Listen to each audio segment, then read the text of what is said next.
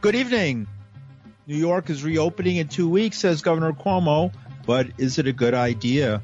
Trump's continuing election fraud delusion. A notorious politician from the Lower East Side gets out of jail after a year.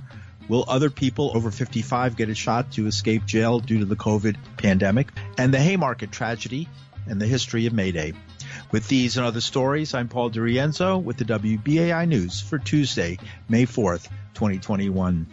Governor Andrew Cuomo stunned Broadway, announcing he was lifting all the state's capacity restrictions on May 19th in restaurants, concert halls, bars, museums, and theaters, including the Times Square Theater District. The governor spoke yesterday. What we've agreed on a regionally coordinated basis beginning Wednesday, May 19th, most capacity restrictions will end across the tri state area. That includes retail stores, food services, gyms, fitness centers, amusement and family entertainment, hair salons, barbershops, offices, etc. No capacity restrictions on all of those activities. Uh, so, uh, museums, theaters, Broadway, retail, shops. Now, they may make their own economic decision as to when they need to reopen because they can have critical mass. We're talking to Broadway, offices also. Outdoor large stadiums go to 33% on May 19th. The Mets, this is the Yankees, goes to 33%. Opening day has little to do with reality since Broadway shows need months of preparation before a play can be staged. Previously, the theaters have said that next fall is a more realistic timetable for reopening Broadway, one of New York's greatest tourist attractions. Meanwhile, the number of coronavirus cases continues to decline statewide as 7 million New Yorkers have become fully vaccinated. Not everyone is happy, though, with the government's statement. Mayor Bill de Blasio had earlier set July 1st for a New York reopening, although city workers were required to return to working in their offices yesterday, and the governor's decision was apparently made without consultation.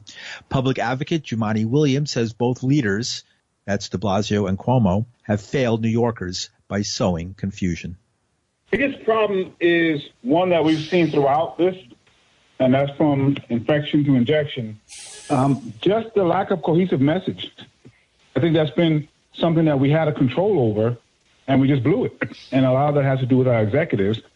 Uh, I think they're both to blame, but I really think a lot of times um, Cuomo takes a takes a bigger part of that blame. Uh, there was a way to handle this, even if he didn't like the way the mayor announced it. The answer to that is not just coming in and try to Bigfoot like you always do, because you get to show how much power you have, but that doesn't put the best interests of the people of the city and state in focus. And so now people are confused. I do think that the mayor's goal of trying to reopen in July was a better one, as long as we reassess along the way. I think jumpstarting that in you know, two weeks, uh, roughly, is not the best idea, and it's just a risk we don't need to take. It's about managing risk. It can go well, or it can be catastrophic being that we don't have to take that risk, why do it? Uh, and also, you know, to that, to the city side, the mayor pushing folks back in, uh, starting, I believe, today, I think was a little rushed as well. We should have slowed that down, staggered a little bit, and make sure people understand what's going on, how. Feeling safe sometimes is just as important as actually being safe. And so you can actually be safe and not feel safe, and it can sometimes be just as damaging and so we want to make sure that people understand what we're doing, why we're doing it, so they can come back, feel safe, and be productive in the work that needs to get done.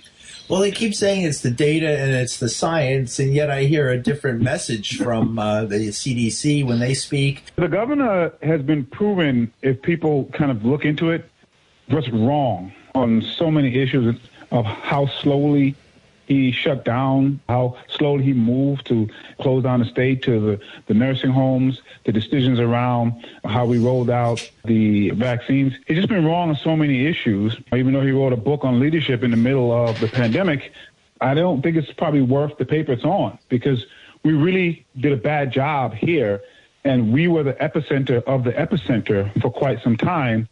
And even when we were doing the vaccines, we had some of the highest rates of the virus going around in the country. So, you know, he hasn't provided the best leadership, and it's disappointing. It looks like he's just using the same playbook of the most important thing is ego and bigfooting. Any ideas on how the next mayor should handle this when they take over? Because they'll be the ones inheriting all this. I always lean toward, as you mentioned, caution. The risks are always going to be there, and I think people understand risks. The next mayor will just take some more time to explain the measured risks that we're taking, why we're taking it. Have you endorsed? I have not endorsed yet, no. What do you think of the whole Scott Stringer thing? It's not a good space to be in. And, you know, I've heard a lot of people say some different things from Betsy Gotbaum to other folks. And you have to be in a space where you're, you believe women. You also want to be in a space where you're saying, let's try to find a way so that people feel they were heard as well in terms of uh, whatever process we want to go through. There might be some politics. It's a difficult space. It's, yeah, you know, politics is what politics is. At minimum, you can say there was perhaps you can't say there was poor judgment in things that happened, but it's a tough space to be in. But you have to do both. You have to believe women, and you have to allow a process to play out. From my neighborhood here in the Lower East Side, at one point we had the police were very tough down here, and then there was some incidents you might have heard of, and then the police backed off, and they brought in other people to uh, to get you know convince people to wear masks and things like that in the park. And then more recently, we had a large gathering where now the Parks Department is jumping in and saying you can't have any more gatherings in the park, and that's causing a lot of problems. And in light of a very confusing situation that we were just discussing? Well, part of it I would blame, uh, you know, on our executive leadership. And again, what Cuomo did here is just irresponsible. It's immature and it's irresponsible. And so the, the, the mixed messaging that folks are hearing does not help with those situations. Now, we do know, and as, as it said, even on a federal level, that there is some additional freedoms that can happen when we're outside. And we're learning and have learned how this disease spread. And outside provides more safety, especially if you're socially distanced. But again, what we need is a concise message because it's hard to ask people to follow something without a concise message. And even worse, if you're trying to get the police department to enforce something, what we saw is that it wasn't enforced equitably. But on top of that, you're trying to get them to enforce something that's not even clear. The governor's last press conference was just the height of immature responsibility. Anything you'd like to add? Yeah, I think you had asked about the the uh, you know the string and The only thing I would say is obviously we want to look at judgment, and at minimum, it's always poor judgment to put supporting it in in a difficult position. So I would just add that. Jumaane Williams. He got put in a difficult position by Scott Stringer. Governor Cuomo's order comes with a big caution sign. The state will still have to follow CDC guidelines mandating six feet of social distancing. And in related news, mayoral candidate Scott Stringer tells New York One the sexual assault allegations that have rocked his campaign are taking their toll on his family. Stringer is facing sexual harassment allegations from Jean Kim, who claims he groped and kissed her without consent during her time as an intern for his 2001 campaign for public advocate. She said at the time he offered to make her a neighborhood Democratic Party leader if she proved her loyalty to him. She has remained close to politics and is now a lobbyist. But Stringer said the allegations are simply not true, starting with the fact that Kim was never an intern. He said she was 30 years old at the time and volunteered at the local Democratic club. And in Washington, President Joe Biden today promised to deliver at least one COVID vaccination shot to 70% of adult Americans by July 4th. Demand for vaccines has dropped off markedly nationwide as so-called vaccine hesitancy has taken root after an initial surge of vaccinations. You do need to get vaccinated, Biden said from the White House. Already, 56% of American adults have received at least one dose of a COVID-19 vaccine and nearly 105 million are fully vaccinated. In international news, Israeli Prime Minister Benjamin Netanyahu has missed the midnight deadline for putting together a new coalition government, raising the possibility that Netanyahu's Likud party could be pushed into the opposition for the first time in 12 years. While Netanyahu won't be forced out as prime minister immediately, he suddenly faces a serious threat to his rule. Netanyahu has been facing corruption charges of fraud and bribery in a series of scandals. The trial has featured embarrassing testimony accusing the prime prime minister of trading favors with a powerful media mogul. Netanyahu denies the charges. And in news concerning Central America and corruption, Vice President Kamala Harris gave a speech today to the Conference on the Americas. She says that tackling corruption will be key to stemming the flow of migrants from the Northern Triangle countries of Guatemala, Honduras, El Salvador, and Mexico, and warns that there will be little or no progress until the issue is addressed. In the Northern Triangle, corruption prevents us from creating the conditions on the ground to best attract investment in fact, the global cost of corruption is as much as 5% of the world's GDP. 5%. Our administration is implementing a comprehensive strategy with governments and international institutions, the private sector, foundations, and community organizations. The idea here is that our work will be coordinated and that every sector will have a role to play. Last Tuesday, I had a virtual meeting with a group of long-standing community leaders in Guatemala. They talked about the work they have been doing to feed people, to house people, to find people jobs, all while taking on relentless corruption. They are committed to building a better life for all of those people they serve. Vice President Kamala Harris. The impact of climate change on Central America has been as severe as corruption. Five years of droughts have disrupted farming in the region. A 2018 World Bank report found that as many as 2 million people in Central America and Mexico, approximately 1% of the population, could be displaced from their homes by the year 2050, primarily due to drought and increasing extreme flood events. I wonder if the wall will be tall enough when those days come. The internet news site Slate reports a dubious hand recount in Arizona of 2.1 million ballots cast for the 2020 presidential and U.S. Senate elections is underway.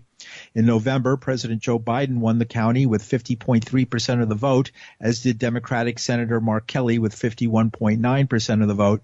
Now, six months after the election, Arizona's Republican controlled state legislature has ordered a highly unusual audit, fueled by unsubstantiated accusations of fraud in the 2020 vote count from former President Donald Trump and other conservative figures.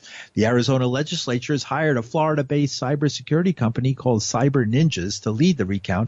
That's been implicated, that company has been implicated in the stop the steal conspiracy theories in the run up to the January 6th Capitol invasion. President Trump has been banned permanently from Twitter and Facebook is expected to rule soon on Trump's fate on their platform. But that didn't stop a cell phone video of Trump giving a speech last Wednesday at Mar-a-Lago where he said because of the Arizona recount, he has a fighting chance to unseat Biden. I wouldn't be surprised if they found thousands and thousands and thousands of votes. So we're going to watch that very closely. And after that, you'll watch Pennsylvania and you'll watch Georgia and you're going to watch Michigan and uh, Wisconsin and you're watching New Hampshire. They found a lot of votes up in New Hampshire just now. You saw that because this was a rigged election. Everybody knows it, and we're going to be uh, we're going to be watching it very closely. But start off by you just take a look. It's on. It's on closed circuit. I guess it's on all over the place because everyone's talking about yesterday front page of the New York Times. They didn't want to write it, but that's because they thought they were going to have a negative uh, decision, and the judge gave them gave us a positive decision.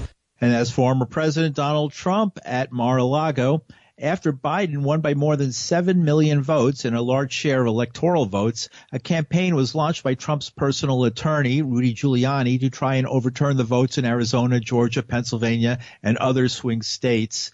More than 50 lawsuits brought by the Trump campaign were roundly rejected, leading to the assault on the Capitol and continuing attempts to overturn the election. And you're listening to the news on WBAI New York. I'm Paul DiRienzo.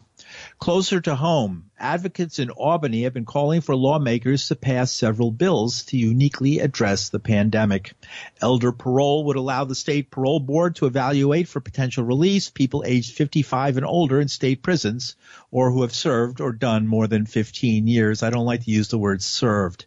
Fair and timely parole would reform parole reviews for prisoners who are already eligible for release. There are thousands of people in New York prisons who'd be affected by the bills if they became law. Meanwhile, one of the city's most notorious elder prisoners, and we're going to come back here to New York City, is former New York State Assembly Speaker Sheldon Silver. He's been released from federal prison early and he's at home. His release may be a sign of discrimination in COVID release policies between New York State and the more expansive federal COVID laws. Silver was held in, in a federal prison, as I just said. He will serve the remainder of his six and a half year sentence on federal corruption charges under home confinement. The once powerful Democrat was first convicted in 2015 under two schemes to use his office for personal gain. The 77 year old Silver became eligible for release under the Coronavirus Aid Relief and Economic Security or CARES Act, which calls for reducing the federal prison population to avoid the spread of coronavirus. Tom Robbins has been an investigative journalist in residence at the Craig Newmark Graduate School of Journalism. He's been a columnist and staff writer at the Village Voice, the New York Daily News, and the New York Observer. And he has a show here on WBAI every Monday at 5 p.m. called Deadline New York City, Tales of New York from a Veteran Reporter. He spoke about the corruption charge never leveled on Silver, his war on the poor of the Lower East Side what he was found guilty of was basically using his influence as Speaker of the Assembly to shake down real estate developers and, and others into giving him business that he did through his law firm. He did it to the tune of several million dollars. Information at his trial showed that it was sort of standard operating procedure when someone appeared before Sheldon Silver asking for something, he would suggest, well, you know, maybe you could use my law firm for that. And he made a lot of money. For Lower East Side people, I have always thought that Sheldon Silver's worst crime was one he was never charged with, which was theft of democracy in the area south of Houston Street, that huge swath on Delancey Street where it was kept vacant for more than 30 years. It was called the Seward Park Urban Renewal Area. And back in the 60s and 70s, it was cleared by Robert Moses to make way for what was going to be an expressway. And a lot of Latino and other low income people lost their homes and were never allowed to come back because Shelley Silver essentially did not want potential voters in that district that might not be for him and might upset his local power base there in the Seward Park houses along Grand Street. That was not a charged crime, of course, but his reputation as a political shark was such that I don't think a lot of people shed any tears when he was convicted. And I imagine that there's a few people who feel that even though he's 77 years old, getting out after less than a year on a six and a half year sentence is pretty darn lucky and maybe undeserved. Is he representative of politics on the Lower East Side? He had no political clout directly in the what you're calling Alphabet City, you know, Lower East Side, of the area north of Houston and uh, east of First Avenue. That was that was not his political turf. It was actually that's where the basically the opposition to him was for for many years. But the area south of that, yeah, you know, he was the single most powerful figure, and he operated in, I think, a very cynical, political patronage style, old school operation where he was able to do favors and uh, punish his enemies. The area certainly is not what it was even in Shelley's time. It's changed, I think, in terms of the makeup. And now that there's a rent up on the new buildings that have arisen in that old strip on, on Delancey Street, all those huge new high rises that have finally been built there. It's much more integrated, certainly, than Shelley Silver ever wanted it to be. Now, some of those same buildings are involved in progressive causes and stuff like that. Yeah, let's just say I don't think Shelley Silver could win any elections right now if he was to run. Yeah. And that's not just because of his conviction, it's because, as you say, it's changed. You know, a lot of those co ops have gone market rate and some of the people buying into them are very different from that you know older Orthodox population you're talking about. And that's Tom Robbins. He's been an investigative journalist in residence at the Craig Newmark Graduate School of Journalism and a columnist and staff writer at the Village Voice, the New York Daily News, and the New York Observer. He has a program every Monday at 5 p.m. here on WBAI, Deadline NYC, Tales of New York from a Veteran Reporter. And a peaceful labor demonstration, a call for a legal limit on the length of a workday, a police raid, a bomb explodes, seven police are killed, and eight labor leaders are arrested and ordered executed. Four are eventually hung, two have their sentences commuted to life, and another commits suicide in jail. The eighth is sentenced to 15 years in prison. Yet only two of the defendants were actually at the rally. It all began on May 4th, 1886. Although no one knew who threw the bomb, labor organizers, all known anarchists, were blamed in an atmosphere of public rage against foreign-born workers, anarchists, and union organizers. Labor activist Lucy Parsons, whose husband, Albert Parsons, was one of the four killed, won international support in a campaign to free them and get them a new trial. After the executions, Parsons spearheaded a movement to exonerate the Haymarket martyrs. In 1893, after the four were hanged, the remaining defendants were pardoned by Illinois Governor Peter Altgeld. Historians generally credit the tragedy as an inflection point leading to the international celebration we now know as May Day. On this Saturday, May Day was celebrated all over the world. In Athens, thousands protested following social distance protocols, while hundreds were arrested in Turkey, marching in defiance of the country's authoritarian president. There were even May Day protests in Hong Kong held by pro-democracy advocates battling the self-proclaimed communist regime in Beijing, while in Moscow, the annual celebration in Red Square was canceled by COVID. In New York City, hundreds gathered in the sunshine in Union Square Park on Saturday to celebrate working class history and build a new and radical labor movement. The former candidate for president from the Workers' World Party, socialist organization, is Monica Moorhead. This is uh, International Workers' Day, and we feel it's very, very important to remember the important lessons of uh, International Workers' Day that really began in the U.S but it's mainly commemorated around the world. And we're trying to continue to revive May Day here, which was really all about workers, especially immigrant workers, mainly from East from Europe, who were struggling for the eight-hour day because conditions back then were so horrendous, where workers were working 10 to 16 hours a day, no rights, very low wages. Um, it was just real. The bosses were treating them like part of the machinery in order to make profits. And so this is, you know, and, and so a lot of these same conditions are happening today worldwide. You know, especially with you know the low wages, the gig workers, sex workers, a lot of workers who are invisible right now. We want to bring them out of the shadows. Migrant workers, young black people who are being victimized by police violence and terror. This is a new working class on a global scale.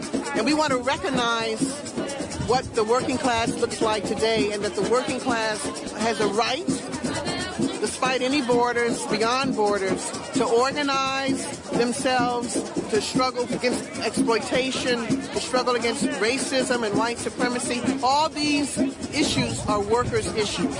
It's not just organizing for better wages and so forth, which is very important, but you have to also struggle around political issues.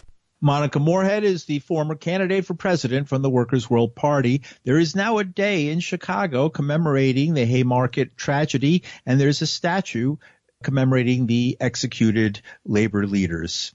They never did find the person responsible for the bomb, although historians have speculated it was the brother of one of the people who were there at the rally, but nobody really knows for sure. We probably never will. And finally, nothing like a prominent life in public service to help your other career as a romance novelist. At least that's the case for Georgia voting rights activist and former candidate for governor Stacey Abrams. Berkley, a Penguin Random House imprint, announced today it had acquired rights to three out-of-print novels by Abrams that she had written under the name Selena Montgomery and will begin reissuing the books Rules of Engagement, The Art of Desire, and Power of Persuasion in 2022. Abrams' other books include the nonfiction releases Our Time Is Now and Minority Leader. Her legal thriller, While Justice Sleeps, comes out next week.